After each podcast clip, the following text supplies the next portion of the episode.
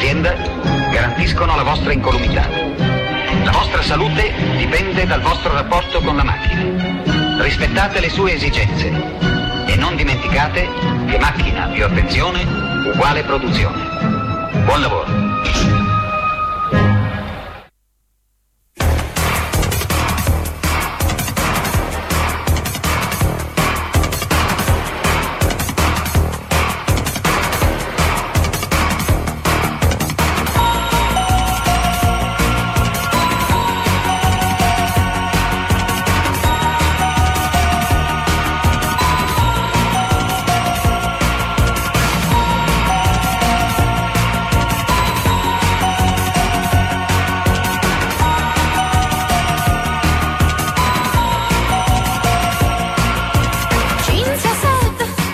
Le 21 e un minuto primo, ben trovati e ben trovate su Radio Onda Rossa.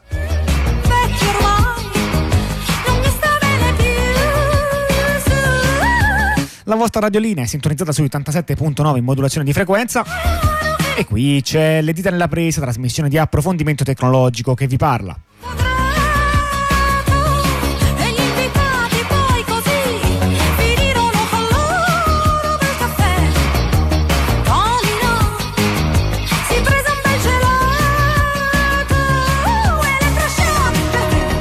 Questa domenica 17 settembre abbiamo fatto passare una settimana dall'Hack Meeting, un incontro annuale e eh, diciamo, soprattutto nazionale eh, a cui questa trasmissione tiene molto che ha un forte legame direi anche con il movimento delle radio autogestite in generale.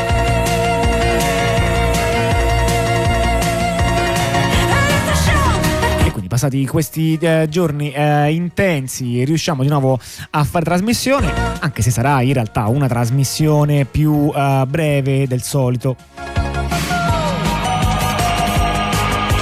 spero non più noiosa, sia perché è un record difficile da battere, quello a cui abituiamo ehm, chi ci ascolta, ma anche perché, ehm, come noterete, ci sarà solamente la mia voce a farvi compagnia.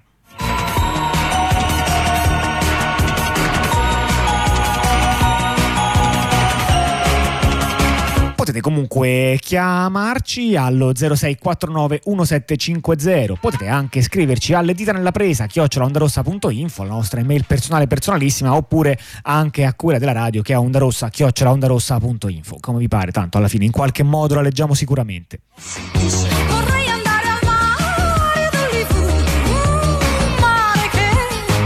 Sul sito ondarossa.info trovate non solamente le nostre trasmissioni, quelle sono su palinsesto e domenica, ma eh, anche tutte le altre che la radio eh, manda ogni giorno in onda. Lo farà anche naturalmente domattina con la rassegna stampa, così come lo ha fatto per tutta la settimana precedente.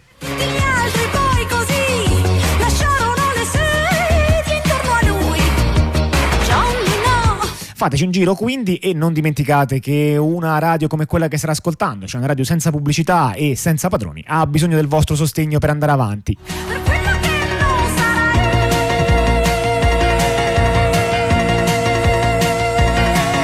Mille sono i modi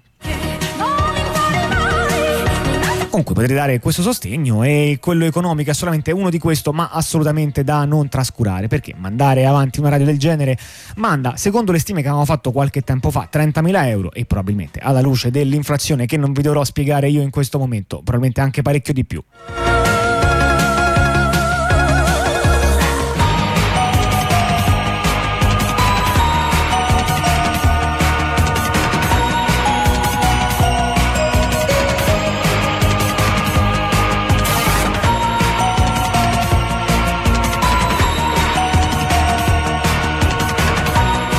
Allora, nella puntata di oggi partiamo da ciò che, eh, di cui non parleremo. Sembra eh, sicuramente un modo furbo di iniziare, quello di dire l'elenco delle cose di cui non si parlerà. Non parleremo, di, non parleremo oggi di un argomento di cui vi parleremo prossimamente, e cioè del fatto che è recentemente entrato in vigore il provvedimento numero 119 del Ministero dell'Ambiente e, ahimè, della sovranità energetica. Eh, ai noi, anzi. Ehm, immagino che il numero, così sull'unghia, potrebbe non dirvi nulla nulla, ma eh, si tratta del regolamento che riguarda l'esercizio delle preparazioni per il riutilizzo del, uh, di quelli che sono normalmente noti come eh, rifiuti eh, elettronici. Una eh, norma importante, una norma eh, problematica e piena di contraddizioni eh, che diciamo, l'Unione Europea aveva sostanzialmente, adesso senza che entro nei dettagli, visto che per l'appunto ne parleremo, richiesto l'applicazione da mi pare più di dieci anni o qualcosa del genere ehm, e che è arrivata solamente adesso. La montagna ha partorito il, il topolino e avremo modo prossimamente di parlarne. Non oggi però, eh, non oggi perché invece oggi andiamo a um, parlare di due storie. Uh, sono due storie eh, ben diverse, eh, ben lontane nel tempo, che però credo ci possano uh, aiutare a fare un, uh, un, po' di considerazioni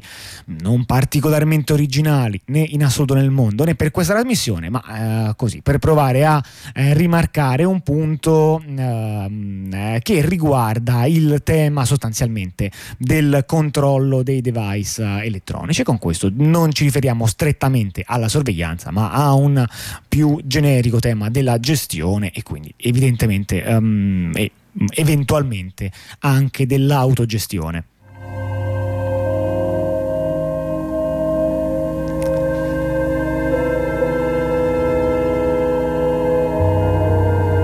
Allora, la prima storia è una storia uh, molto vecchia, nasce il 31 ottobre 2005, o meglio non nasce lì, ma diciamo che diventa di uh, pubblico dominio nel 31 ottobre 2005, quando Mark Russinovic uh, scopre, um, scopre penso su un suo computer, di avere un rootkit sul computer. Che cos'è un rootkit? Un rootkit è un, um, un software che diciamo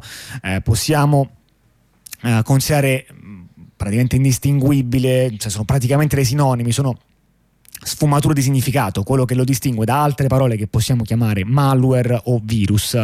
Rispetto a queste eh, parole, la eh, specifica di rootkit in genere eh, vuole sottolineare il fatto che quel programma non solamente ha le capacità di portare avanti degli attacchi, per esempio di spiare o nel caso virus, del virus di fare alcune azioni particolari eh, che sono comunque problematiche, ma in genere quando si parla di un rootkit si parla di un software eh, che senza il consenso dell'utente ovviamente, altrimenti eh, il, il la questione non era rilevante, senza il consenso dell'utente eh, riesce ad ottenere tutti i massimi privilegi sul sistema. Sapete forse che non tutti i software possono fare tutto e questa è una struttura di eh, sicurezza che, ehm, diciamo, che l'informatica ha adottato in vari tempi, in varie forme, in base alle tecnologie diverse, ma diciamo che è un principio che in generale si può considerare noto direi da 40 anni, forse più, forse meno, eh, sono principi, vari principi che dicono per l'appunto che non tutto quanto quello che viene eseguito su un computer, qualora il computer sia come noi li intendiamo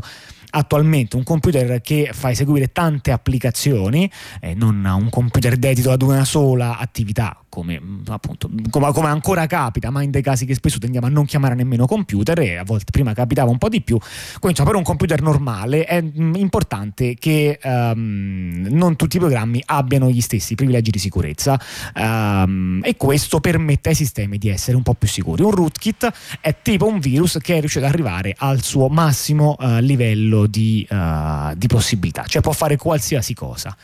Questo uh, root, e fin qua diciamo che i rootkit esistono ciclicamente, ehm, ne esistono tuttora, ne sono esistiti ovviamente anche in passato e, vabbè, ed è eh, il lavoro di, di, molte persone o lobby di, di, alcune persone quello di cercarli, studiarli, eh, talvolta farli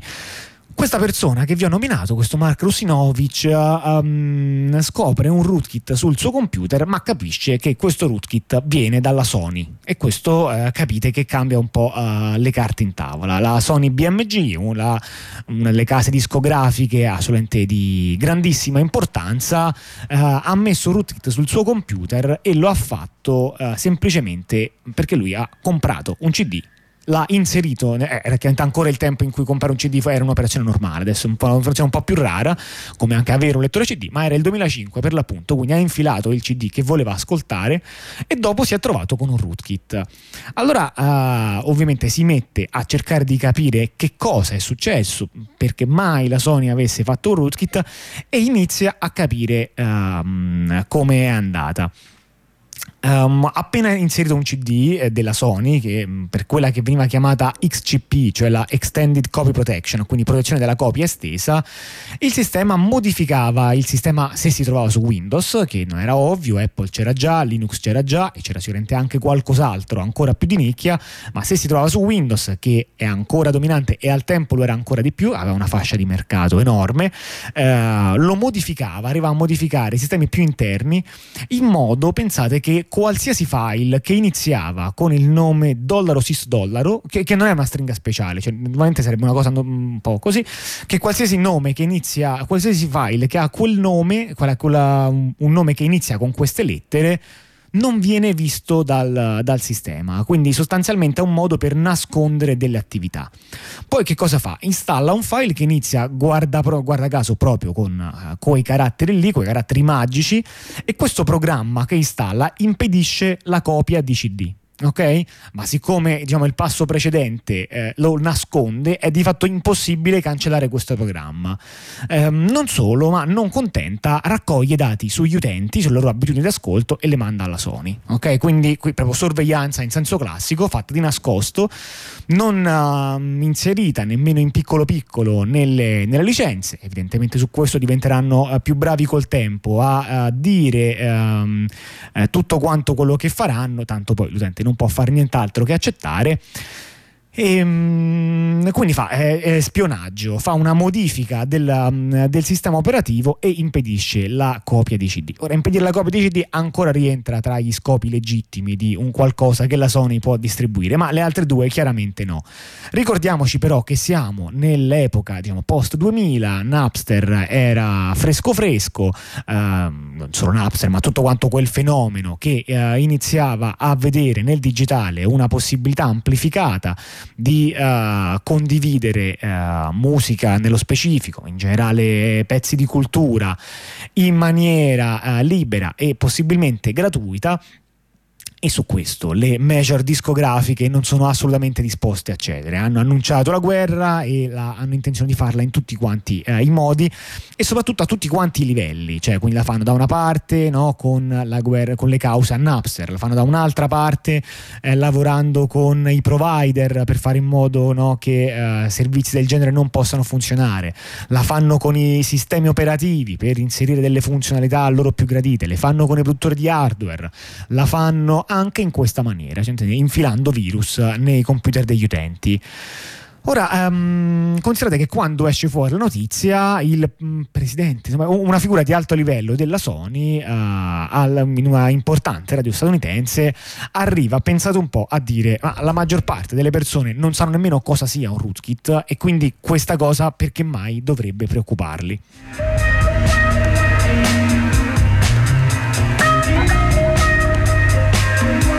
Che mi pare un'osservazione interessante, no? è come dire che se eh, un, no, un, prodotto alimentare fa venire una malattia che prima gli utenti non conoscevano, allora è come se fosse perfettamente salutare, mm, una logica direi un po' contorta.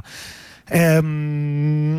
ora eh, si noti che in, um, nei passaggi che ho detto c'è un dettaglio che potrebbe eh, essere passato un po' inosservato o quantomeno no, come dire, essere passato più che altro come di scarsa importanza. C'è questo fatto che il rootkit modificava Windows stesso, in particolare il suo kernel, in modo da non vedere nessun file che avesse un nome secondo un, uh, diciamo, un pattern, secondo uno schema specifico. In particolare tutti quanti quelli che iniziavano con 5 caratteri specifici erano poi ignorati e quindi poteva essere questo un modo con cui la Sony si nascondeva il suo software e lo rendeva impossibile da cancellare. Oh, ma questo è um, così come la Sony l'ha sfruttato, è una um, manna dal cielo per chiunque voglia uh, poi dopo fare degli altri virus. Perché adesso immaginate che voi siete un'altra persona che ha un virus da distribuire, non avete un rootkit, quindi non siete arrivati a quel livello di, di potenza e volete comunque nascondere il virus, perché come mh, mm, si intuisce, i virus sono qualcosa che si vuole piazzare dentro al computer eh, della, della vittima senza che quella persona se ne accorga, in particolare senza che riesca a farci nulla. Quindi i modi per nascondere virus sono molto importanti. E così iniziano a fare. Tanti virus iniziano a capire che basta seguire l'esempio della Sony senza nemmeno avere un rootkit e si può star sicuri che almeno sui computer di qualsiasi persona abbia uh, mai inserito un CD della Sony, eh, almeno su, in quei casi uh, in effetti si può fare parecchio, si può, uh, si può passare inosservati. Quindi eh, diciamo che questo eh, crea un problema di, uh, di, sicurezza e questa è la parte innegabile ehm, ehm, che, sì, che, che, diventa quella con cui la Sony uh, inizia ad avere un po' più problemi.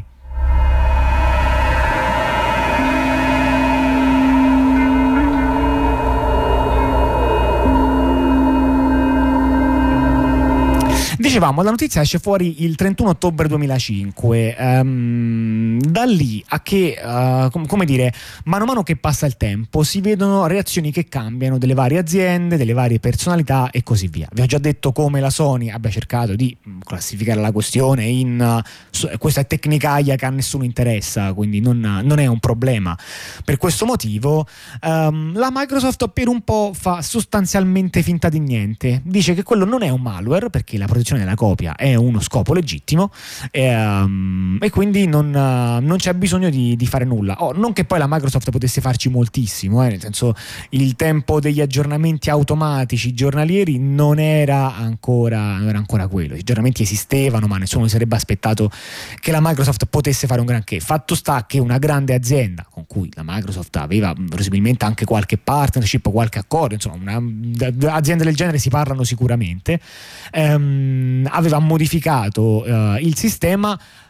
compromettendo la sicurezza di tutti quanti gli utenti. Quindi, da un certo punto di vista, danneggiando la Microsoft, si potrebbe pensare con una certa ingenuità che, come vediamo, non combacia con la lettura poi materiale di come ehm, andranno le cose, si potrebbe pensare che la mossa della Sony danneggia la Microsoft. Perché? Perché facendo apparire, ed effettivamente era, il sistema uh, Microsoft Windows come insicuro eh, e quindi danneggiando gli utenti, sta facendo un, indirettamente un danno anche alla Microsoft che quei sistemi li vendeva.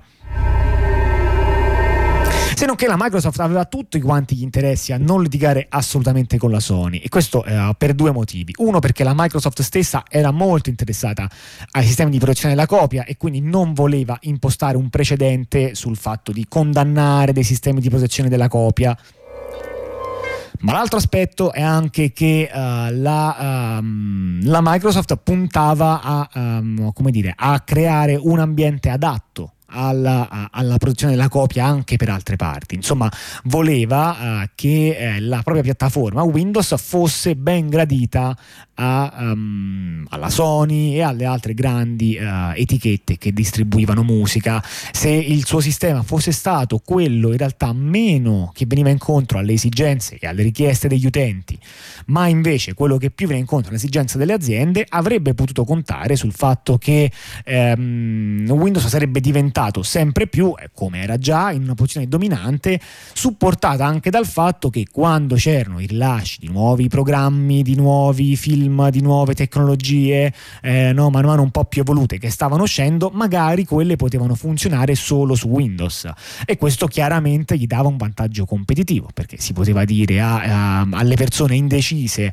su quale piattaforma usare che sulla propria piattaforma funzionava sempre tutto, mentre su quella degli altri dipende eh, non sempre era così.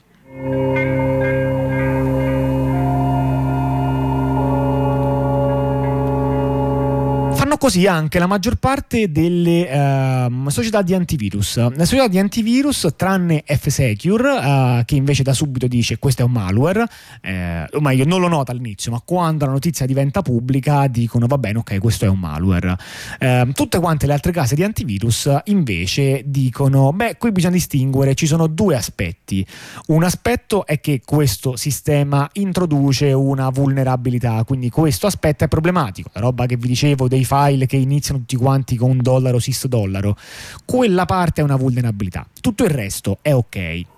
Se non che tutto il resto includeva, come eh, già vi dicevo, anche un sistema che raccoglie i dati degli utenti sulle loro abitudini di ascolto, quindi dice per esempio a che ora ascoltano la musica, quante volte hanno ascoltato quel disco, eh, cose del genere e li inviano alla Sony, qualcosa che eh, passa sotto il nome di spyware e che assolutamente eh, non è considerato come qualcosa del tutto legittimo. È vero che è su un livello di gravità inferiore a quello del malware, ma comunque è un software che un antivirus dovrebbe segnalare. In questo caso invece si decide che che no, essenzialmente in base semplicemente al fatto che quella pratica la stava facendo una enorme azienda e non invece un gruppo di um, hacker indipendenti.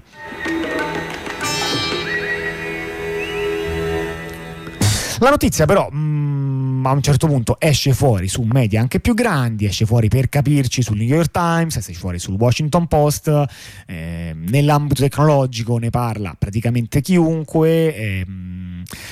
e quindi uh, le posizioni iniziano a cambiare. Uh, la Sony che cosa fa? La Sony smette di produrre CD che contengono questo uh, sistema esteso di protezione dalla copia um, e poi va insomma, ancora un po' più avanti perché le proteste continuano dicendo va bene voi lo state ritirando a parte il fatto che mesi dopo ancora ovviamente il ritiro di tutti quanti i dischi stampati per qualche anno è, um, parecchie, sono parecchie cose um, e quindi in molti casi si possono ancora acquistare dei CD che ancora contengono questo virus um, e quindi questo è problematico. La Sony decide di rilasciare un programma che permette di cancellare il rootkit, quindi chiaramente ammette il fatto che quello che ha fatto non andava bene e dà un programma per uh, cancellare.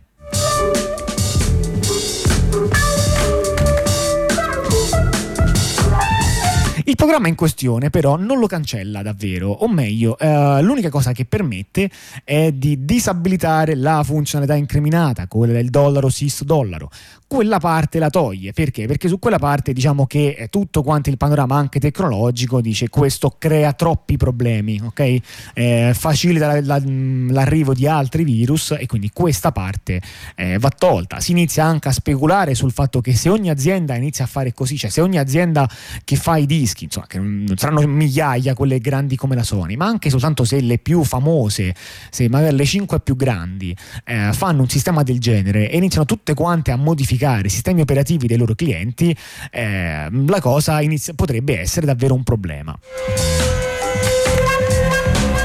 Nel frattempo il, il, virus si è diffuso tantissimo, arriva anche dentro ai computer del Ministero della Difesa degli Stati Uniti, pensate un po'.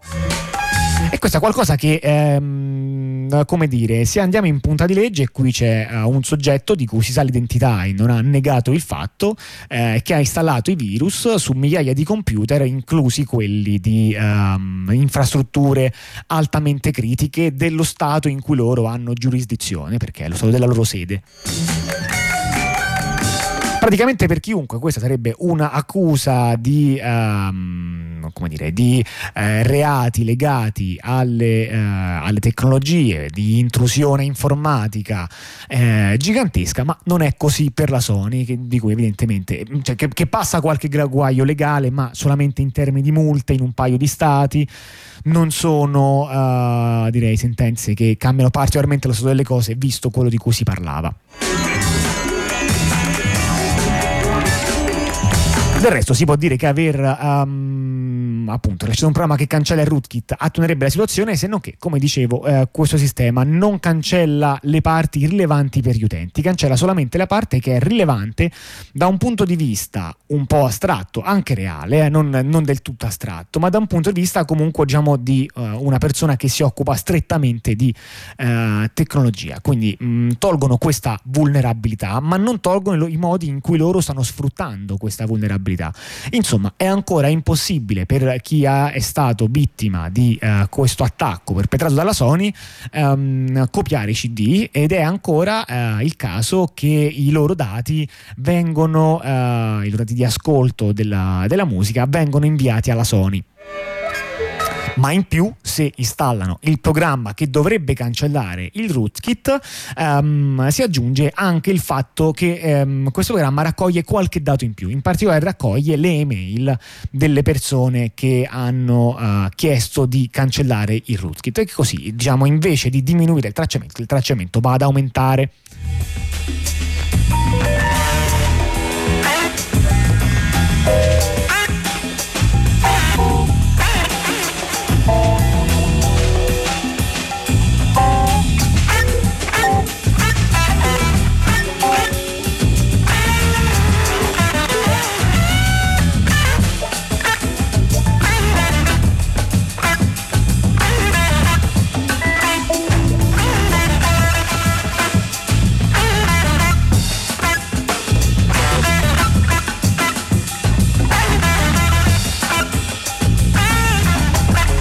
Insomma, alla fine della, mm, della, prima parte, per, uh, per questa storiella, uh, giusto qualche piccolo commento. Eh, che cos'è che stiamo capendo se uh, astraiamo un pochino dalla storia che abbiamo,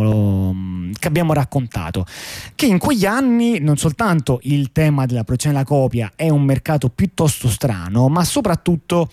che, uh, c'è un, uh, che c'è un conflitto riguardo chi controlla il computer. In questo conflitto ci sono alcuni uh, settori in ballo, eh, ci sono le società di antivirus, ci sono le società che vendono software, quindi tipo Microsoft e Apple per dire eh, le due decisamente più um, che, che, vendono sistemi operativi, scusate. Ci sono altre società che vendono software, che qui in questa storia in realtà non sono entrato, e ci sono società che in realtà non si occupano di software, ma che hanno comunque, come dire, la eh, vogliono vogliono avere parte eh, in causa nella faccenda.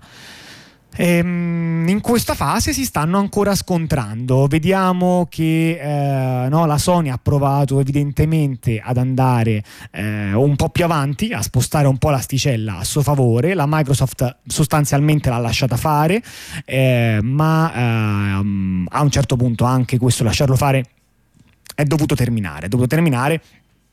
perché la visibilità della faccenda era stata un po' troppa e quindi anche le altre società che producono antivirus iniziano a storcere il naso um, sulla faccenda. Questo lo stato in cui ci troviamo adesso, adesso dopo un po' di musica eh, torniamo in onda, mi sembrava il caso uh, di uh, mettere della musica che uh, fosse stata parte dei CD che contenevano questo virus. Se andate nella lista dei CD, di cui tra l'altro si trova la pagina Wikipedia che contiene la lista di tutti quanti quanti CD stampati che includevano questo virus, ehm, potete fare un salto in base alla vostra età nel passato, in un passato in cui magari eh, non c'eravate o in un passato in cui avevate una, un'età che vedrete voi stessi, voglio dire che eh, scorrendo tra eh, Ricky Martin, ehm, J-Lo e un po' di altre perle che adesso non mi rivengono in mente, ma, eh, ma che comunque ehm, c'erano e mi hanno eh, emozionato, eh, ci sono stati sicuramente dei brividi, ma alla fine ci ho pensato a mettere Ricky Martin, ma quel CD mi sembrava davvero deludente, quello, quello in questione, questo invece è molto più banalmente e comunque parte di quella lista di CD Pete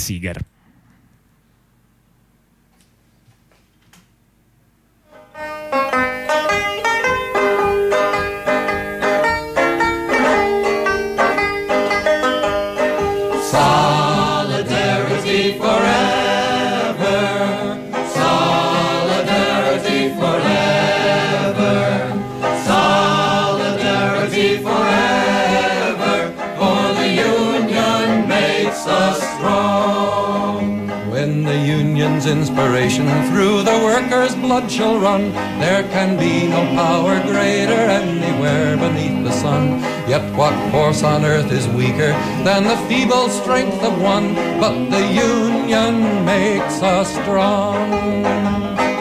Solidarity forever.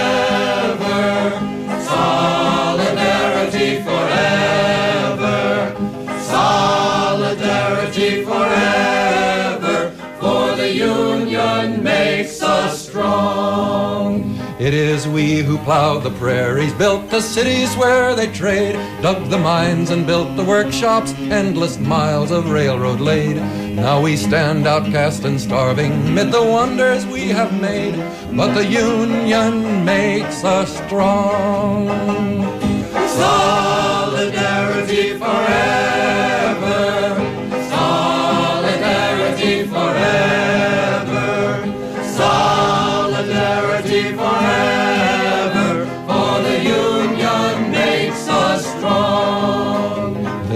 Taken untold millions that they never toiled to earn, but without our brain and muscle, not a single wheel can turn. We can break their haughty power, gain our freedom when we learn that the Union makes us strong. Solidarity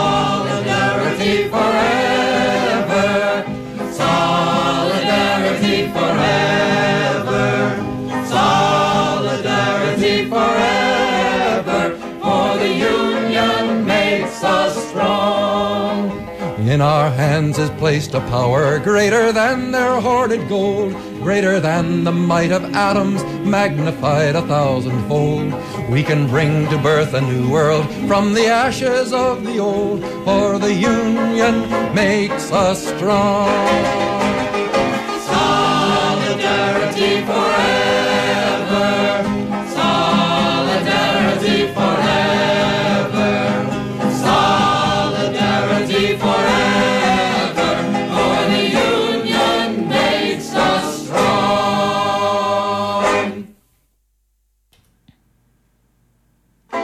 I had a hammer, I'd hammer in the morning. Se avessimo un martello eh, in base a- alla storia che vi abbiamo raccontato e a quella ehm, che vi andremo a raccontare, senz'altro sapremmo eh, come utilizzarlo. eh, torniamo invece alla, ehm, alla storia, ehm, a una storia più recente che è collegata con, con quella di prima, ma appunto invece va nel, nel presente. Devo dire che almeno a me la storia presente è, ehm, insomma, mi sembra molto bella nel suo essere molto brutta, cioè c'è veramente di tutto, una società che eh, ha veramente sparato in altissimo con mezzi eh, più che inappropriati eh, per riuscire a bloccare eh, il copyright con la complicità di tipo chiunque ehm, finché ha potuto. Ehm, nel presente una storia così bella forse l'avrei potuta anche trovare, secondo me qualcosina ci può, ehm, ci può essere, però io francamente non, non l'ho trovata così al volo, una, eh, una di pari livello, però, però, però ce ne ho varie eh, che, mm, che metterò insieme.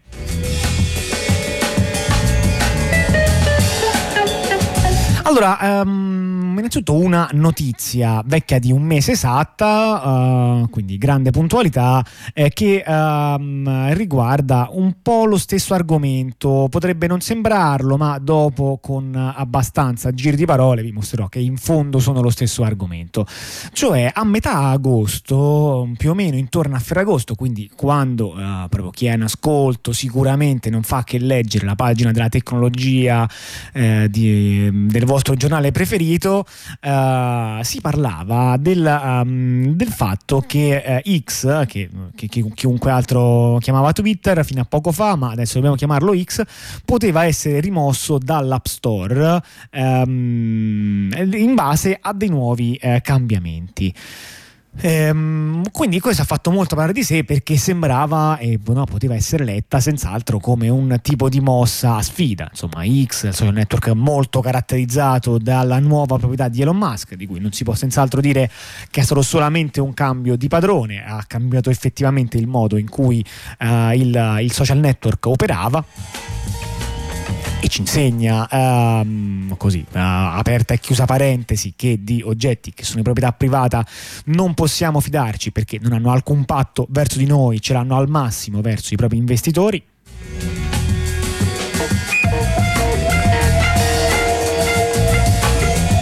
Fatto sta che come leggere questa notizia? Eh, la Apple e, la, mm, e X, è, beh, quindi in pratica poi alla fine con, eh, tra- per tramite di Elon Musk, si litigano sul se X può o no stare per l'App Store. Ehm, sappiamo che eh, Apple non è nuova, ha preso di posizioni chiare su chi può o non può stare sull'App Store, dopo ci torniamo, Ehm, ma eh, nel caso specifico in realtà eh, ci sono due questioni con cui la Apple argomentava la sua difficoltà a far stare ehm, Twitter nell'App Store. Poi, mh, per capirci, ehm, Twitter non andrà mai via, X come si chiama, non andrà mai via dall'App Store, se ne è stata soltanto una possibilità. Dunque, la prima è ehm, un, eh, un cavillo, o meglio, un tecnicismo che è sempre valso fino a quel momento e che quindi stava creando noia X. eh, un'applicazione per stare sull'App Store deve avere un nome che contiene più di un carattere. Quindi questa regola molto semplice e eh, inopinabile che valeva per chiunque altro non poteva che valere anche per X e quindi X rimaneva eh, esclusa in base proprio al suo nome. Ok? Ehm, questa ehm, Mm, questo, questo, tecnicismo era, come ben capirete, però facilmente aggirabile, cioè lo si poteva chiamare per esempio X spazio o insomma in qualche modo fare qualche cambiamento. Questo sicuramente avrebbe peggiorato uh, l'aspetto del branding, quindi si capisce perché questo tipo di soluzioni non fossero esattamente ciò uh, che si auspicavano um, insomma tra chi sviluppa il social network, ma um, senz'altro erano comunque presenti. Ma c'è un altro aspetto uh, per cui eh, l'Apple faceva obiezioni e questo invece era più uh, di concetto e riguardava una, um, un cambiamento recente che X aveva fatto. Infatti X ha cambiato uh, il modo in cui permette o non permette di bloccare gli utenti. Potreste sapere che su Twitter per un utente era possibile bloccare un altro utente. Cosa vuol dire bloccare un utente? Vuol dire che anche quando quando un utente in realtà ha um, diciamo, tutto quello che twitta è pubblico, quindi può essere visto persino da chi non è loggato su Twitter, um, si può comunque fare in modo che però un utente specifico non possa leggere i propri contenuti. Non solamente un utente bloccato non può leggere, ma non può nemmeno rispondere e credo, spero di non sbagliarmi, non può scrivere nemmeno in privato. Sostanzialmente qual è l'idea? L'idea è che se c'è una eh, persona che risulta a vario titolo particolarmente ehm, molesta, che sta infastidendo, questo può essere da una leggera noia, no? del tipo scrivi delle cose che, che mi sembrano mm, irrilevanti quando non ehm, disturbanti, allora io ti muto, come anche può arrivare anche al caso di uh, stalking online quindi permetteva questa funzionalità. Elon Musk l'ha rimossa. Ora va detto tra l'altro che l'ha rimossa di tante cose del tutto criticabili, questa lo è leggermente meno, perché ha detto perché nascondere i contenuti agli altri utenti che tanto sono comunque pubblici, quindi non, cioè per dire, se l'utente esce dall'applicazione, apre il sito, li può anche vedere. Facciamo solamente un tasto muta con cui eh, se quella persona ti scrive, eh, risponde a ciò che tu twitti, tu non lo vedi. Um, il che in realtà non è del, del tutto la stessa cosa, per esempio una persona potrebbe intenzionalmente diffamare costantemente un'altra e tu la diffami, tutti quanti vedono che quella persona ti diffama tranne tu e questo mh, mm, so, non penso che sia esattamente una situazione perfetta, ma senza entrare nel merito di questo cambiamento, il punto è che questo viola una delle policy dell'App Store, cioè l'App Store ha delle regole molto specifiche, dicono se l'app è un'app di uh, user generated content UGC, quindi contenuto generato dall'utente, che cos'è UGC? Sono tutte quante quelle applicazioni che eh, non necessariamente sono esattamente social, ok? Eh, ma, um, ma almeno hanno il grosso dei contenuti generati dagli utenti. Ora, chiaramente stabilire una linea precisa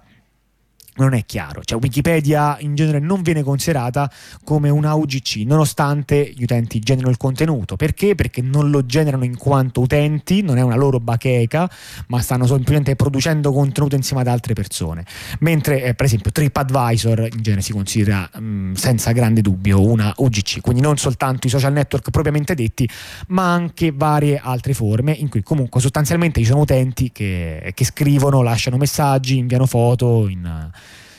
in varie maniere. Dicono quindi quando un'app ehm, ha rilevanti parti di user generated content, allora deve implementare una moderazione robusta ed efficace che permetta di bloccare contenuti ed utenti. Ok? Uh, quindi questo è una policy, se un'app non ha questo meccanismo, allora non può stare sul, sull'App Store. Al massimo potrebbe scegliere di rimuovere, se ha senso, magari in alcune parti è rimovibile, la sezione di contenuto generato dagli utenti, ma voi capite che su Twitter se si toglie il contenuto generato dagli utenti non rimane assolutamente, letteralmente zero, quindi in questo caso uh, l'aspetto uh, non si applica.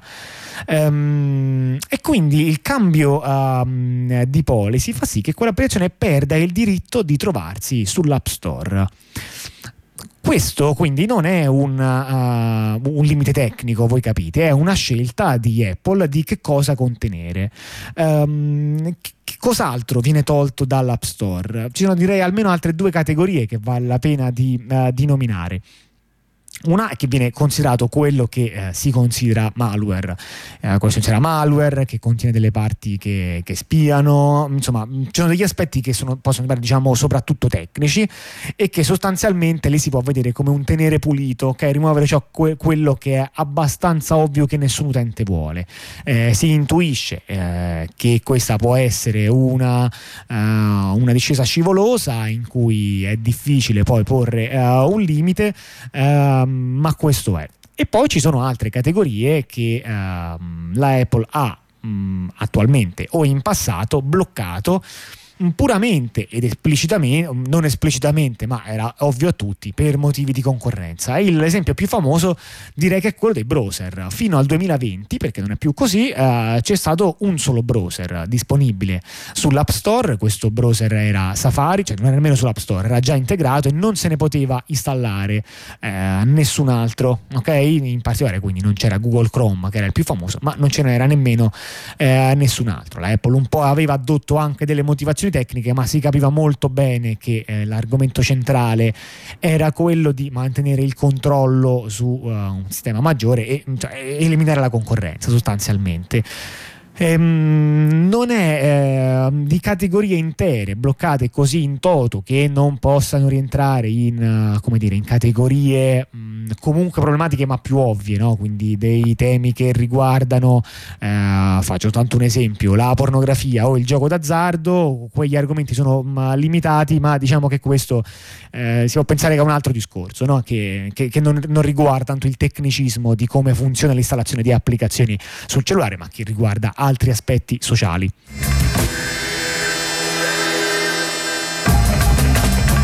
e del resto però anche su altri aspetti, se andiamo a guardare i client email su, su App Store si nota che sono piuttosto pochi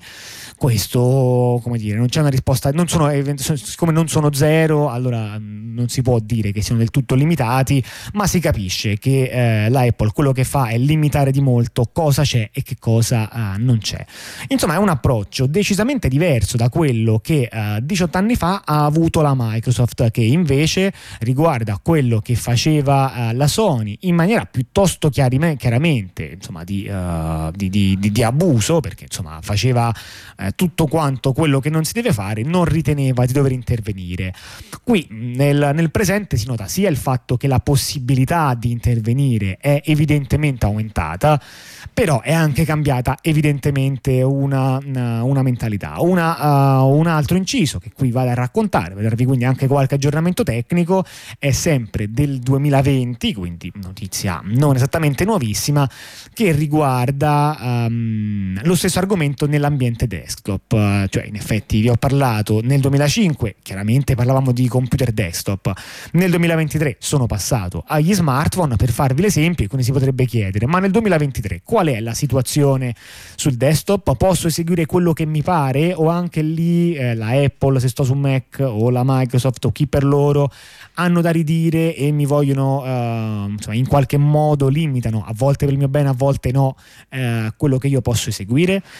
E direi che la risposta è che sì, ancora si può uh, eseguire quello che si vuole, quindi uh, i meccanismi diciamo, um, che si vedono sul mobile ancora non si vedono sul desktop, ma si capisce anche che ci siamo molto vicini. E c'è una storia divertente, tre anni fa, è di uh, novembre, eh, è stato il giorno in cui è uscita una nuova release di Apple che era Big Sur.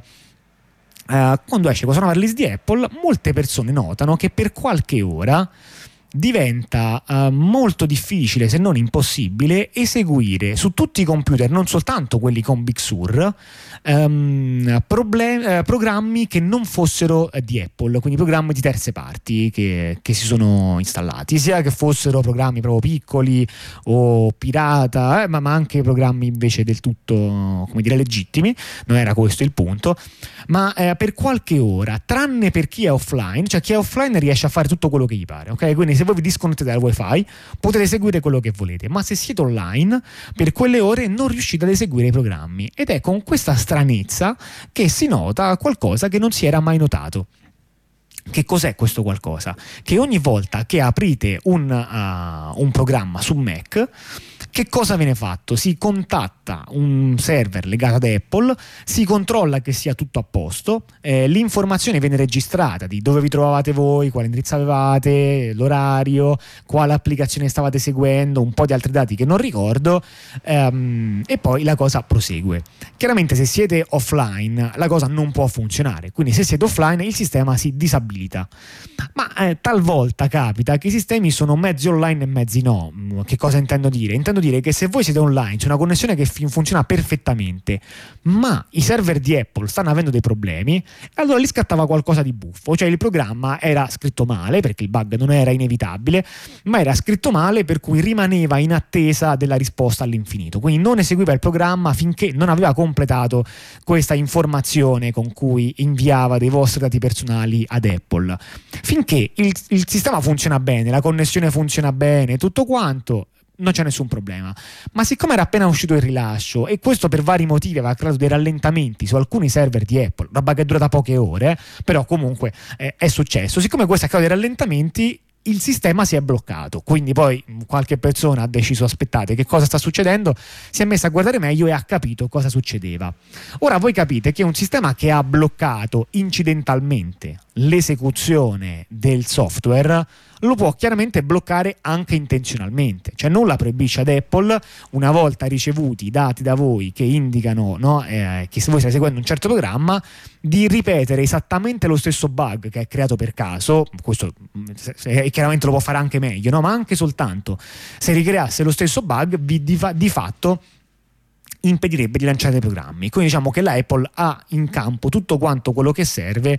per poter impedire l'esecuzione di programmi non approvati. Notare che questa in genere viene considerata come una sorta di caratteristica di sicurezza e in un certo senso lo è perché eh, dato che i virus possono senz'altro capitare e dato che spesso non si riesce a prevenire la questione a monte, quindi gli utenti effettivamente possono scaricarli, possono magari averli già installati e ciò nonostante è comunque utile ripetere, eh, impedire che si ripeta l'esecuzione, no? quindi magari l'avete installato un mese fa, l'avete già eseguito dieci volte, ma questo non è un buon motivo per cui eseguirlo l'undicesima volta ormai è indifferente. Potrebbe essere troppo tardi, ma potrebbe anche essere che comunque è um, un'esposizione in meno ad un software uh, pericoloso. Quindi questa da una parte sarebbe, non posso dire è perché per quanto ne sappiamo non è uh, applicata nessuna tecnologia del genere, sarebbe anche una funzionalità di sicurezza, ma è una funzionalità di sicurezza che chiaramente si presta molto bene anche ad essere eh, abusata in modo di poter decidere per esempio di eh, bloccare programmi che non piacciono per motivi di concorrenza, per motivi di copyright, per motivi ehm, anche per motivi legati alla censura del paese in cui ci, ci si trova, perché ricordiamo che tutte queste grandi piattaforme hanno sempre collaborato con um, i paesi anche più dittatoriali quando avevano degli interessi economici, il che magari li mette, no? perché chiaramente sono in una posizione di relativa forza, se devono trattare per esempio con, um, con, con l'Eritrea, ma la situazione non è proprio uguale quando devono trattare con la Cina, con cui hanno grossi scambi economici, una grossa um, platea di pubblico a cui rivolgersi. E quindi sì, in quel caso possono per esempio impedire il... Um, Uh, come dire, potrebbero eh, impedire l'esecuzione di software per la protezione della privacy che sarebbe importante eseguire per le persone che vivono esattamente in quei paesi, come per persone che vivono in tanti altri paesi, perché la censura e la sorveglianza di Stato non sono cose che avvengono eh, solamente eh, lontano da noi, avvengono chiaramente anche qui e quando possiamo ne parliamo da questa trasmissione.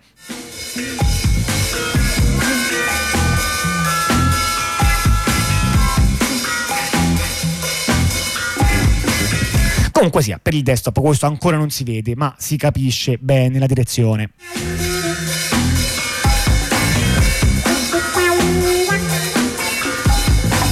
Quindi due storie diverse, la seconda è più diciamo, una, è a sua volta un insieme di racconti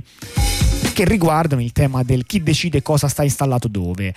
Prima, nel primo caso, la Sony, senza che nessuno avesse mai installato niente, infilava solamente il CD per fare play sulla musica e si trovava con installato dei programmi particolarmente invasivi e a quanto pare andava bene così. Nel secondo caso la Apple uh, vuole applicare delle policy ben definite, le policy con cui tra l'altro nel caso specifico si può anche essere eh, d'accordo, no? per cui dire, le applicazioni mh, di social media dovrebbero avere delle linee guida che sostanzialmente si può sostenere che tutelino meglio eh, la sanità mentale delle persone, che le danno qualche strumento per ripararsi da um, comportamenti oppressivi. E naturalmente eh, la stessa cosa vale anche per eh, cose che sono chiaramente dei virus cose del genere. Insomma, la Apple decide cosa va e cosa eh, non va sull'App Store. Non l'abbiamo detto, ma la versione breve, se vi state chiedendo per Google, è tipo ma di meno. Cioè Google anche ha delle policy, ma delle policy molto più blande. E sostanzialmente il Play Store è pieno di malware, lo è sempre stato, non ha mai smesso di esserlo. Fatto che sia pieno di malware non impedisce il fatto che comunque ci sono delle policy e comunque formalmente decide Google cosa ci può stare e cosa no. E questo sostanzialmente vuol dire eh, abbastanza decidere cosa l'utente può eseguire sul suo device. Nel caso di Android praticamente sempre è molto facile, cioè tipo quella questione di mh, mm, cliccare delle opzioni, non di leggere dei complessi manuali, poter installare dei programmi anche se non sono sul Play Store molto diverso invece su Apple che ne impedisce l'esecuzione e basta, non è soltanto che non lo trovi sull'App Store ma lo puoi installare in qualche altro modo, mantiene il monopolio su che cosa si può eseguire. E questo mi sembra che sia l'argomento eh, interessante con cui vorrei eh, provare a dare qualche spunto, ma eh, vi rassicuro niente di farina del mio sacco, sono spunti che mh, mm, prendo diciamo da uh, opinionisti più noti di me ehm, su come analizzare eh, il tema. Dieci anni fa c'è un personaggio abbastanza noto nell'ambito della sicurezza, anzi forse notissimo, che è Bruce Schneier, ehm, che uh, parlava a riguardo di un tema tema del eh, feudalesimo digitale. Cioè, qual era il suo ragionamento? Um, diceva nell'epoca in cui ci troviamo, sostanzialmente la maggior parte di noi si è scelta, volente o nolente, non esattamente in modo proprio libero, ma comunque di fatto affida la sua sicurezza online a delle grandi aziende. Lo fa per Google, lo fa per Apple, cose del genere questo mh, mm, sistema perché eh, si è imposto? Si è imposto perché fare senza è diventato sempre più difficile ehm, e siccome è diventato sempre più difficile conviene ad affidarsi a qualcuno di forte che possa proteggerci al posto nostro. Questo naturalmente non è senza prezzo perché eh, le loro richieste sono tante e, e finché voi vi trovate eh, con, diciamo, con, i vostri valori allineati con i valori della eh, persona da cui vi, del soggetto da cui vi state facendo proteggere, il discorso ancora fila. Se vi trovate disallineati, eh, beh, peggio per voi, perché eh, questo sistema è particolarmente pesante. Quindi in questo faceva un paragone con un modo tipico no, di leggere eh, le società, in particolare nel Medioevo europeo comunque spesso di società um, in cui uh, diciamo, emerge il, il, tema dei signori della guerra, i signori della guerra in genere uh, dan, danno protezione, diciamo questa è la retorica uh, che hanno, sono un modo eh, per ricercare la sicurezza in un contesto particolarmente ostile. Mi sembra che sia da una parte una metafora che può ispirare decisamente a capire no, il tema per come sta andando, cioè il modo in cui cui Apple si comporta quello di star proteggendo eh, i suoi sudditi eh, dalle minacce esterne che deve essere eh, essa a reputare. Quindi ehm, se eh, Apple valuta che una app di social media deve avere certe policy, l'utente non deve poter introdurre delle minacce. Un po' come, ehm, non, no, come dire, non si sarebbe mai dovuto introdurre il cavallo di Troia dentro, uh, dentro le mura. Eh, no, non bisogna lasciare la scelta di che cosa portare dentro dentro a questo castello perché questo no, può essere problematico. Da una parte però volevo anche, eh, ci tenevo a, a dire qualcosa che magari è già molto chiaro a chi ci ascolta, che um, la metafora in cui il feudalesimo fosse un sistema, no? sappiamo spesso viene descritto come quelli diviso in quelli che producono il cibo, quelli, anzi quelli che lavorano, quelli che pregano, quelli che combattono, um, è una retorica che direi faceva comodo principalmente a queste ultime due categorie, le persone che devono lavorare, non mi sembra eh, chi sia mai stato chiesto in quale eh, categoria ehm, invece volessero andare ad infilarsi sostanzialmente non erano affatto protette dai signori della guerra, ma era contro i signori della guerra che, eh, che si dovevano proteggere e il, un sistema di signori della guerra causava esattamente l'insicurezza uh, no, da cui si poteva proteggere. Insomma, credere al meccanismo della protezione è un po' come credere che pagare il pizzo sia un modo per essere eh, protetti. Evidentemente ci vuole della, mh, mm, della credulità per, uh, um, per dire qualcosa del genere. Non che fosse invece no, questa l'idea, eh, nel senso, nel senso per capirci, chi esprimeva questa metafora dieci anni fa ehm, lo faceva esattamente criticando il meccanismo e dicendo quello che stiamo vedendo è un sistema di signore della guerra che non ci tutela davvero, perché... Ehm, sistema della guerra è un sistema di concentrazione del potere, i sistemi di concentrazione del potere hanno eh, veramente tutto il potenziale per essere eh, oppressivi esattamente come lo stiamo ancora vedendo adesso, quindi da questo punto di vista mi sembra una lettura azzeccata.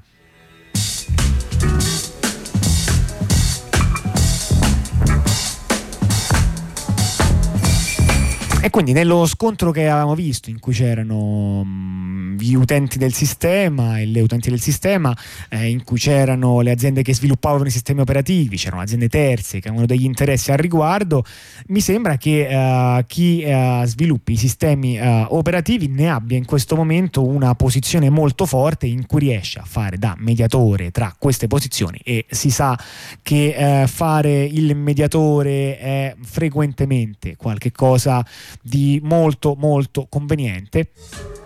Si può essenzialmente giocare eh, su due tavoli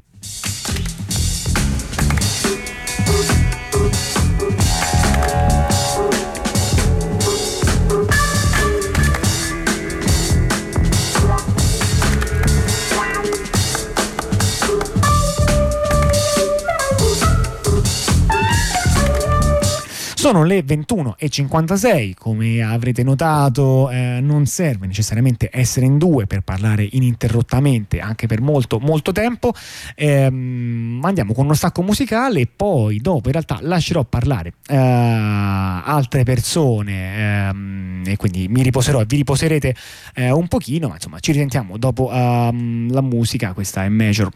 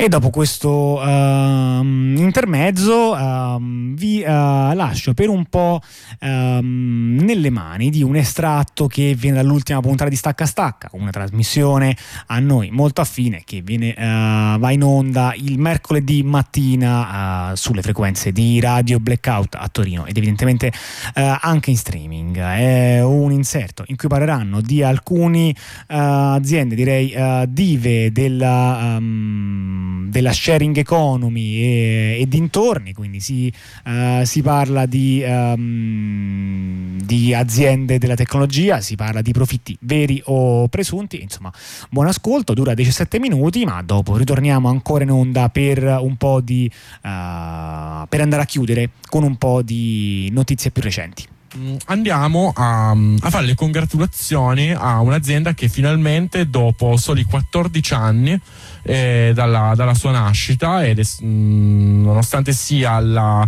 mh, mm, punta di diamante di un intero settore praticamente tecnologico finalmente oggi è riuscita a guadagnare dei soldi. Eh, non stiamo parlando di Tesla, che comunque continua a non aver eh, prodotto neanche un dollaro, neanche per, eh, se non al di fuori delle speculazioni finanziarie, ma eh, parliamo di Uber. Uber, um, il um, leader mondiale probabilmente del, um, del, cosiddetto car sharing, eh, che um,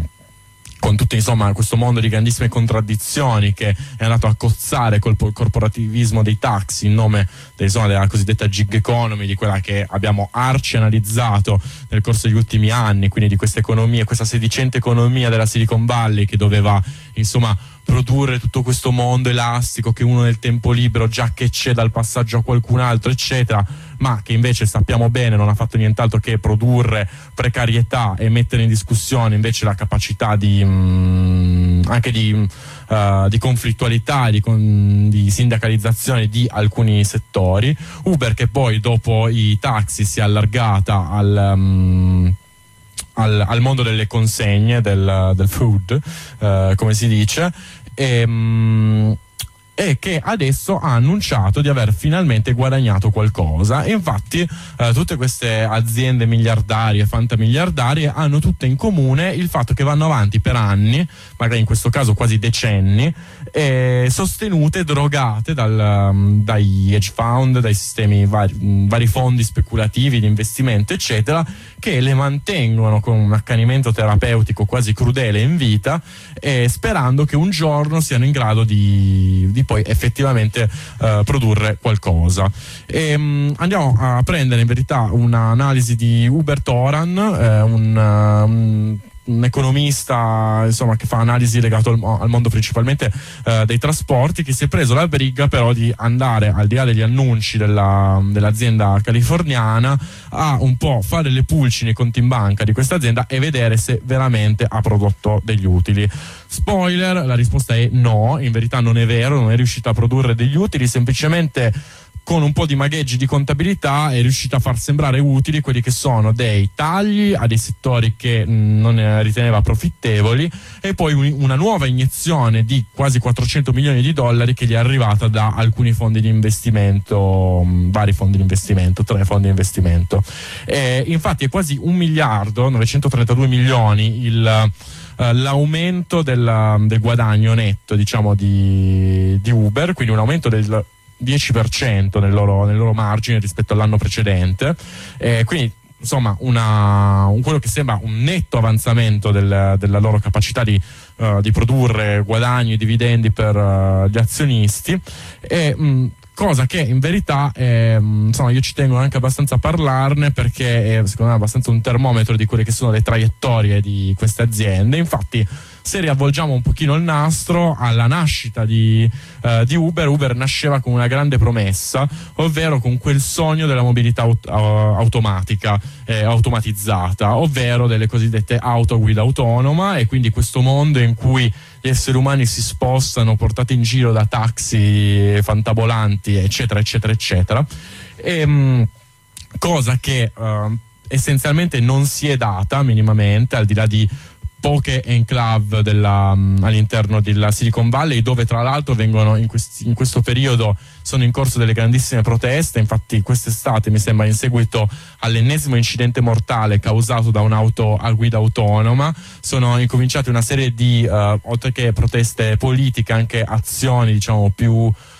luddiste ehm, nel, nel, contesto californiano, infatti penso che eh, abbia fatto il giro della, della, rete queste immagini di coni stradali incollati sopra delle Tesla guida autonoma, infatti per fermare queste macchine eh, gli abitanti del, di San Francisco e delle città dove queste macchine, cioè queste sperimentazioni sono state autorizzate hanno realizzato molto in fretta che eh, per fermarle ehm, senza causare danni, cosa che vabbè,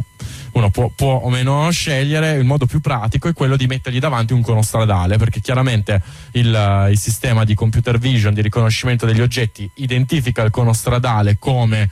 un oggetto invalicabile no? Dove, di fronte al quale bisogna fermarsi e quindi incollando un cono stradale sullo, sul parabrezza della macchina eh, la macchina si blocca perché non, non, riesce sostanzialmente ad andare da nessuna parte non riesce a trovare una via di fuga sostanzialmente dalla, dalla sua condizione, condizione. E, insomma quindi Uber nasceva con tutto questo immaginario e indovinate un po' dove sta il guadagno di Uber in questi in questo anno dopo aver venduto la sua divisione di guida autonoma. Eh, di auto a guida autonoma eh, perché sostanzialmente andava a um, non stava andando da nessuna parte. E quindi, appunto, secondo me è abbastanza un termometro di come, di come vanno queste cose. Quindi, aggiunti, uh, annunci roboanti di chissà quale tecnologia futurista o futuribile, eh, che poi in verità si traducono nel lavoro di ieri schiavizzato meglio. Infatti, buona parte, poi andando a vedere quelli che sono gli aumenti delle singole voci di bilancio di Uber, si scopre che eh, gli aumenti stanno nella loro capacità che hanno avuto quest'anno di sostanzialmente prendere più soldi dagli autisti, sfruttare di più gli autisti. Questo l'hanno fatto sostanzialmente in tre modi. Uh, uno è stato quello di se, cioè, se vogliamo, quasi condivis- non condivisibile, ma più comprensibile dal punto di vista di gestione, ovvero ottimizzando molti tempi morti degli autisti, quindi andando ossessivamente a limare i minuti liberi degli autisti per fare in modo che nel loro turno potessero produrre il più possibile.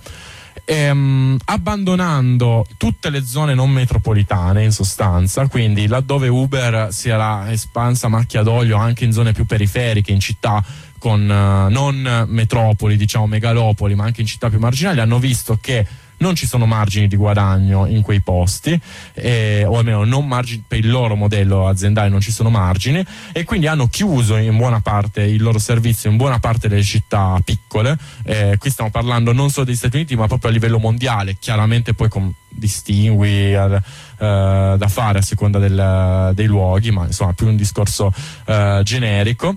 e uh, tagliando interamente mh, interventi laddove um, non ritenevano mh, appunto di riuscire a fare dei margini, tra cui l'Italia. Infatti, mh, notizia anche dell'estate che nel, nel corso dell'estate hanno chiuso in Italia la Uber per quanto riguarda la consegna dei pasti, eh, quindi dei, dei, la consegna a domicilio in generale, e, ehm, e, anche Getir, che era invece l'azienda turca, anch'essa di, di fattorini di consegna a,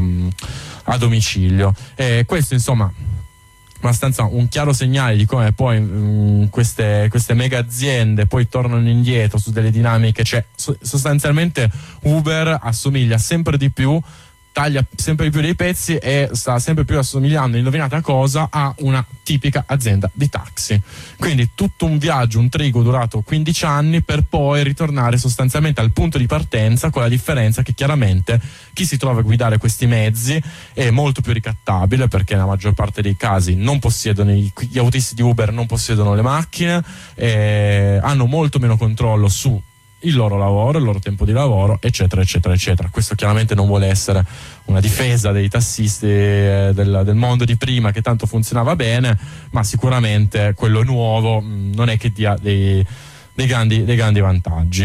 E, ehm, mh, e questo diciamo, fa parte di un pacchetto di notizie che, che, vorrei approfondire, che vanno un po' in paio con la, mm, con la cosiddetta gig economy o il collasso della, della gig economy perché appunto 20 anni fa, 15 anni fa insieme a Uber nascevano tutta una serie, una galassia di aziende che promettevano la, la, questo nuovo mondo e tra queste sicuramente anche una di quelle più iconiche è stata Airbnb. Airbnb che eh, boh, insomma, non, bisogna spiegarlo cos'è e non bisogna spiegare cos'è stato quanto Airbnb da sola o comunque il, mm, il mm, sistema che ha um, incentivato gli affitti a breve termine del, del turismo eh, abbia distrutto intere, intere, città e sia stato comunque uno dei motori principali di processi di cambiamenti urbani che essi siano stati di gentrificazione o di altra natura più semplicemente speculativa, sicuramente Airbnb ha eh, da sola eh, distrutto il tessuto urbano di un casino di, di, posti nel mondo e cozza con altri pezzi di, di interessi. Infatti si moltiplicano le città che vogliono mettere un freno a Airbnb perché sta diventando un problema per anche la riproduzione stessa del capitale in alcune di queste città, specialmente le megalopoli, quindi non è che lo stanno facendo più di tanto per difendere la crisi dell'abitare to cure, eh, ma in generale perché banalmente a New York, a Parigi, anche per i dirigenti, anche per i dipendenti delle, delle, aziende, quindi non proprio gli ultimi degli ultimi, sta diventando un problema trovare una casa. Quindi notizia di qualche giorno fa, cioè decisione presa qualche uh, mese fa, ma che è diventata entrata in vigore un mese fa, è che New York ha cosiddetto messo al bando uh, Airbnb nella sua capacità di fare affitti a breve termine. Eh, sicuramente una notizia che ha fatto il giro del mondo perché è carica di un altissimo valore simbolico, New York, ehm, ma che si, si accoda a, noti- a um, decisioni simili prese a Parigi, in altre grandi città e in generale sta diventando un tema per le amministrazioni di buona parte del mondo, quantomeno di questa parte del mondo. Ehm, e adesso si può incominciare a tirare le somme del primo mese dopo il, i limiti posti a eh, Airbnb. E, um, allora, I limiti nella, nella, fattispecie non erano un ban diciamo, a Airbnb in sé, ma era un ban alla capacità, un limite alla capacità dei privati di fare affitti a breve termine uh, delle, um, delle, case. E quindi sostanzialmente di uh, dire se sei un privato, adesso um, ho perso, cioè avevo sotto mano i numeri precisi, ma se vado a braccio eh, i privati non possono più affittare più di una casa e non la possono più affittare per tempi più brevi di qualche settimana. E, ehm, quindi insomma una legge abbastanza lungimirante, abbastanza a mio, a mio, avviso comunque intelligente che va quindi a mettere a critica quel, il pezzo poi più, poi più, mh, più dannoso del, del, processo di Airbnb e adesso possiamo vedere le somme. ad agosto c'erano 22.000 appartamenti um, disponibili per affitti a breve termine nella città di New York. E, um, il 5 settembre, quindi a un mese dall'entrata in vigore di. cioè no, scusate, a pochi giorni dall'entrata in vigore uh, da, um, uh, di questo provvedimento, ce n'erano 6.000 poco più che 6.000, quindi veramente un, quasi un ordine di, di grandezza, no, un ordine di grandezza in meno, ma quattro volte in meno, un, un impatto notevole. dove poi si può vedere che una parte consistente di questi, mh, di questi quasi 13, eh, no, 17.000 eh, appartamenti in meno sono, si sono spostati da affitti a breve termine ad affitti a lungo termine e, ehm, e, invece 4.000 sono totalmente scomparsi da Airbnb, sono stati proprio tolti da Airbnb. E, um, chiaramente per fare poi consider- considerazioni più di lungo respiro servirà più tempo, chiaramente bisognerà aspettare che questa, questo provvedimento sia, insomma, siano passati a, almeno un po' di mesi e vedere effettivamente questi appartamenti che fine fanno, se veramente tornano nella disponibilità di chi in quella città ci vuole vivere eh, oppure no chiaramente noi parliamo molto di Airbnb, ma questo ban poi coinvolge in verità non solo quello, ma anche varie altre piattaforme e, e servizi simili, mi vengono in mente Booking eh, o simili. Eh, ma è uh, sicuramente molto, molto, molto interessante. E uh, questa mh, c'è un approfondimento su Wired uh, boh, che, che, dà i primi numeri, da cui sto prendendo questi, questi primi numeri. Ehm, che sicuramente avremo modo nelle prossime settimane di approfondire. Ma io salterei all'ultima di queste, di queste notizie perché ne ho collegate un pochino ehm, in, in, tre, ovvero abbiamo parlato di, di Uber, abbiamo parlato di um, Airbnb a New York e se riesco a riaprire il pad, esatto, eh, parliamo adesso a, andiamo a Parigi dove c'è stato l'annuncio qualche mese fa in seguito al referendum del ritiro di un altro dei simboli di, della gig economy, ovvero la mobilità come si dice, la mobilità, mm, la piccola mobilità, mobilità leggera um, attraverso i monopattini. Infatti, in seguito a un referendum eh, molto, molto discusso, molto osteggiato dalle, dalle aziende chiaramente che gestiscono uh, i monopattini, gli abitanti di Parigi hanno deciso di mettere al bando i monopattini in affitto, no? quindi no, non i monopattini di per sé ma i monopattini in affitto. E proprio in questi giorni, eh, se siete a Parigi, si racconta insomma di questi camion di monopattini che stanno facendo il giro della città, cioè questi camion che fanno il giro della città a raccattare i vecchi monopattini per ridistribuirli in giro per il mondo eccetera. Questa è una decisione presa e, um, e anche questa secondo me è abbastanza al segno dei tempi dove, uh, cioè dove comunque questa, um, questo spazio selvaggio che è stato dato alle aziende di sostanzialmente dettare loro il come deve avvenire il cambiamento nelle città, laddove ci sono spazi decisionali, um,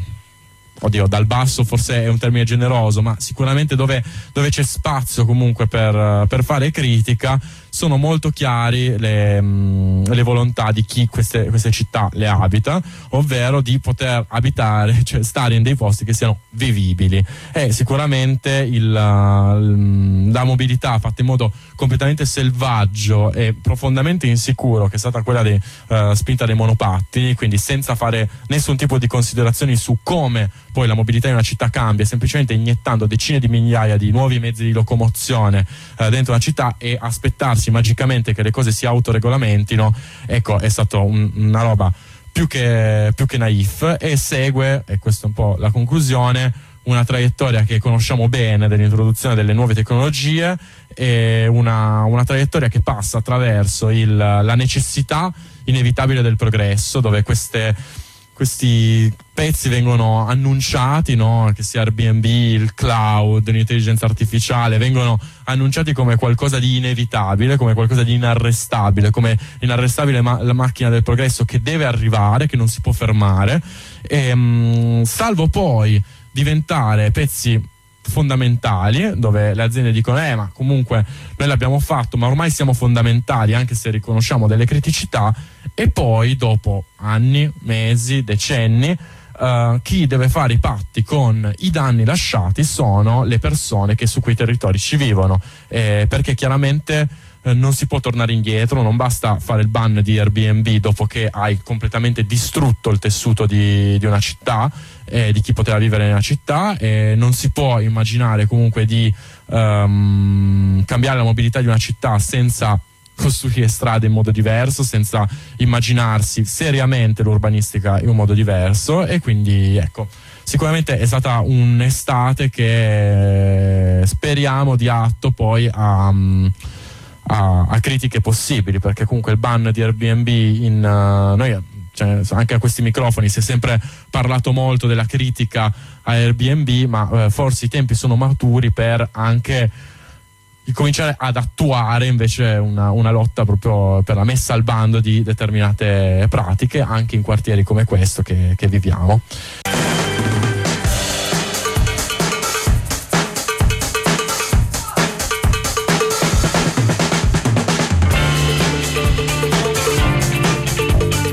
Questo è l'intervento che prendiamo da stacca stacca. Noi tra poco più di un paio di minuti ci risentiamo per qualche notizia finale.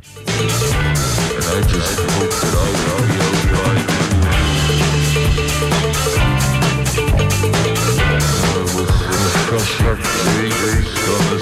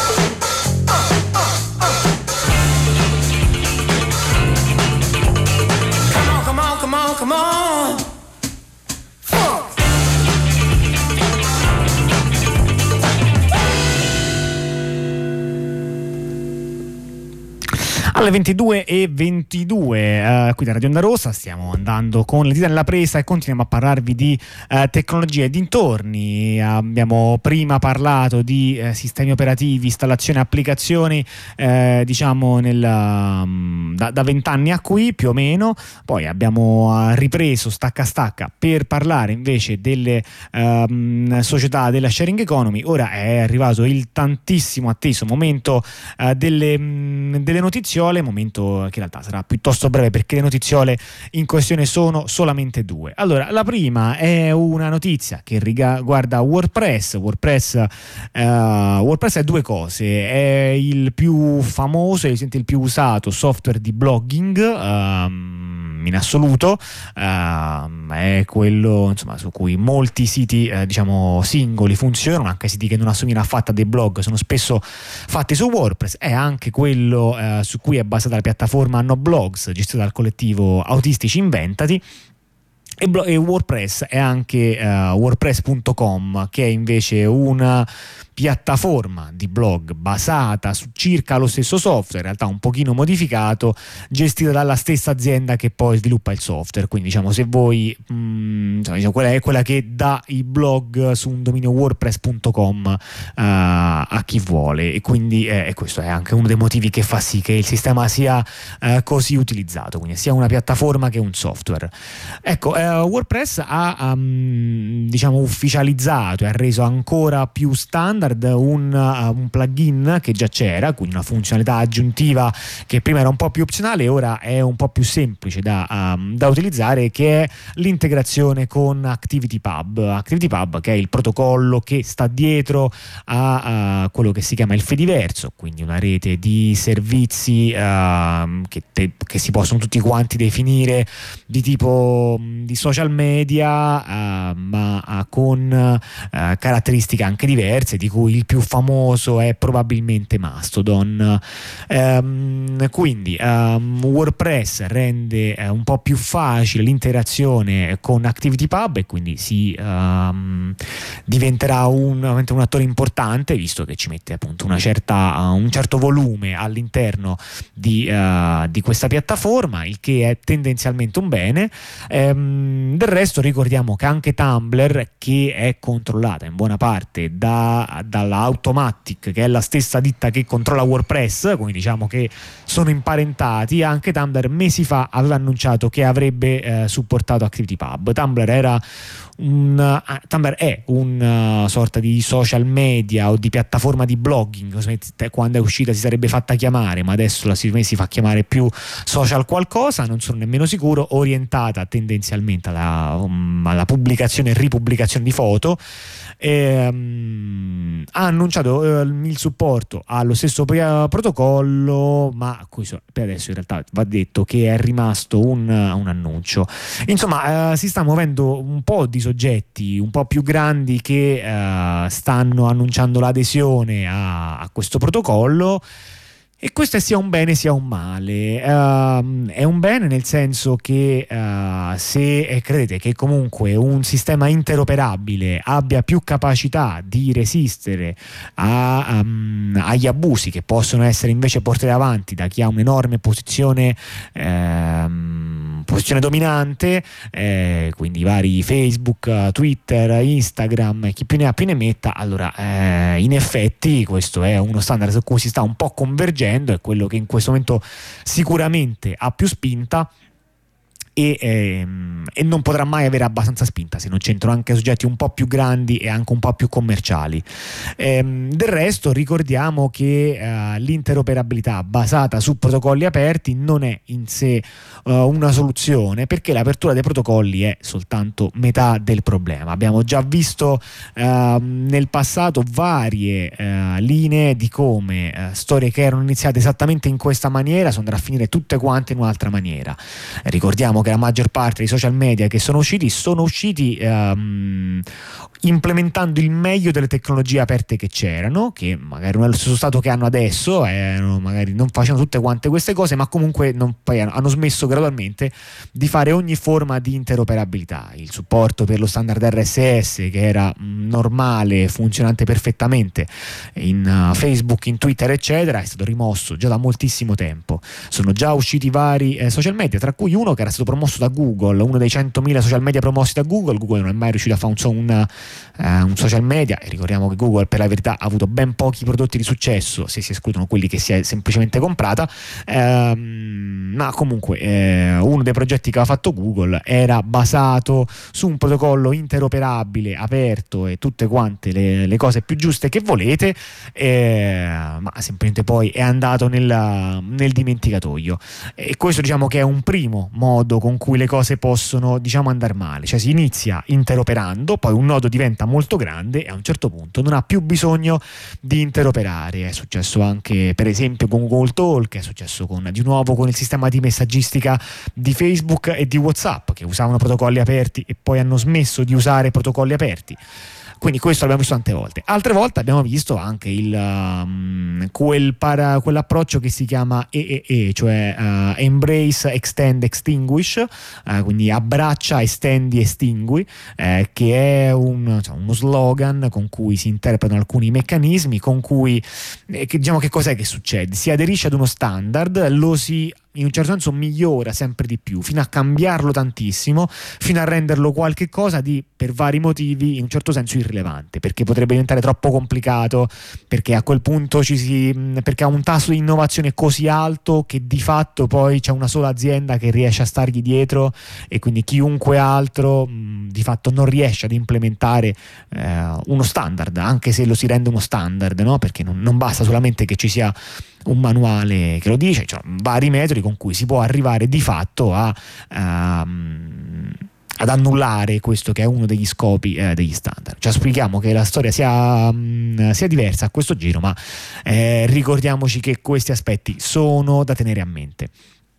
Seconda notizia eh, di carattere del tutto diverso riguarda la eh, nostra nota eh, passione per il, eh, il, comparto ferroviario, anzi proprio per i treni, e riguarda eh, una, la città di Roma in particolare, una zona non distante da, ehm, dal quartiere in cui si trova Radio Onda Rossa, che è il Pigneto. Eh, abbiamo parlato qualche settimana fa dei vari lavori che erano in corso e che dovrebbero essere pronti entro il giubileo del 2025, andando a capire quali saranno davvero pronti e spoiler è molto pochi comunque mm, adesso non me lo ricordo nemmeno più esattamente ma eh, mi pare che c'era un solo tram su cui si può pensare che forse sarà pronto per il 2025 uno dei lavori che sarebbe potuto essere pronto entro il 2025 era la stazione Pigneto la stazione Pigneto, che è una stazione aggiuntiva non della metropolitana ma del treno, quindi in realtà è un progetto della rete ferroviaria italiana che avrebbe dovuto aggiungere una fermata intermedia tra la stazione Roma Tiburtina e Roma Tuscolana, che sarebbe stata Roma Pigneto. Il progetto era diviso in due fasi, nella prima fase si faceva una stazione a sé stante, nella seconda fase la si collegava con la stazione della metropolitana per una maggiore interoperabilità, ehm, ma diciamo la seconda fase era chiaramente molto oltre i termini del 2020 25, però invece la stazione in teoria ce la si doveva fare, diciamo, detta a parole, per fare una stazione bisogna solo fare una banchina, poi lo sappiamo che non è proprio così, bisogna fare un sacco di cose, bisogna spostare i binari, però questo era una delle questioni. Insomma c'è stata la gara per l'affidamento di questo progetto, ma la gara è andata deserta, quindi nessuna offerta è arrivata per questo progetto che sarebbe dovuto essere 100 milioni di euro e, uh, e quindi evidentemente la scadenza prevista era gennaio 2025 non è proprio detto quindi che non ce la si faccia nemmeno entro dicembre 2025, perché almeno in astratto si potrebbe pensare che magari si ripete una gara tra tre mesi, questa gara viene giudicata, non, i ritardi non sono troppi e qualcosa si combina, ma per capirci i tempi non possono che, um, che allungarsi. E, insomma, quindi i grandi progetti di interventi che devono esserci sulla uh, mobilità a Roma stanno tutti quanti andando a, mm, a scricchiolare questa giunta no, che aveva uh, manifestato un, un, protagonismo almeno a parole no, sul rinnovamento del trasporto pubblico in realtà verosimilmente non, um, non, riuscirà poi a portare a casa molto quindi su questo uh, possiamo iniziare a trarre qualche conclusione eh, riguardo alle uh, alle promesse che erano state fatte, nello specifico della, um, della stazione Pigneto. Um, come dire, preme ricordare il fatto che la stazione aggiuntiva, eh, la stazione che si doveva fare, era comunque un progetto che aveva le sue debolezze. Infatti, si trattava di aggiungere eh, delle banchine, aggiungere una fermata, fare un nodo di scambio. Questi sono sicuramente aspetti positivi che avrebbero eh, migliorato sicuramente la, la, viabilità di quel quadrante, avrebbero reso la metro C anche più. Ehm, l'avrebbero resa più. avrebbe aumentato anche no, la ricezione di passeggeri da parte della metro C perché avrebbe avrebbero resa ancora più efficace perché per esempio vuol dire che facendo metro C e poi con questo nodo di scambio si poteva andare per esempio a Fiumicino Aeroporto per dirne una eh, questo evidentemente è rinviato ma eh, ricordiamoci anche che questa opera faceva parte di un generale potenziamento dell'anello ferroviario di Roma perché quella linea è su quella linea diciamo questa stazione è su quella linea che va a fare l'anello l'anello di Roma è un anello ferroviario che esiste solamente sulla carta a volte lo si nomina anche per delimitare i quartieri ma bisogna ricordare che attualmente non c'è proprio nessun anello, se si va a guardare la carta ferroviaria l'anello non è affatto chiuso. I lavori per il completamento dell'anello sono iniziati mh, decenni e decenni fa, si dice che forse eh, i prossimi anni saranno quelli buoni per vedere l'anello eh, completato, ma anche quando eh, si arriverà ad anello completato per il progetto che abbiamo adesso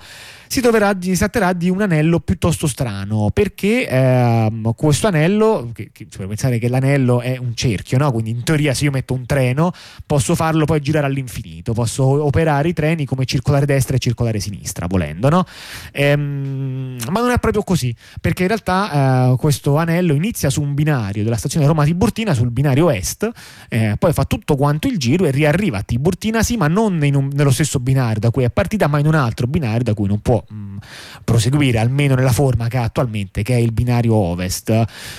Quindi uh, diciamo che uh, il dubbio che ci si può chiedere per il momento è se semplicemente si cercherà di riandare a bando con il progetto che c'è, ma aumentando i soldi, aspettando se arriva qualche altra offerta no? e diciamo proseguire con il piano attuale o se si deciderà di rimischiare le carte in tavola e fare dei cambiamenti per venire incontro a queste critiche che già da mesi fa erano usciti fuori insomma, da vari gruppi che, um, che seguono questi aspetti. Eh, Ehm, difficile anche sapere che cosa è meglio, evidentemente um, un tipico dissidio tra breve e lungo termine, però ecco diciamo che è questa è l'ennesima gara andrà deserta, era già andrà deserta la gara per il tram da, che dalla stazione di Burtina andava uh, al Verano, c'è da dire che lì poi la seconda edizione o come cavolo si dice della, della gara, uh, invece poi lì insomma c'erano state delle offerte, quindi poi alla fine la cosa ha funzionato, ma anche lì prima gara eh, andrà deserta con conseguente eh, slittamento eh, dei lavori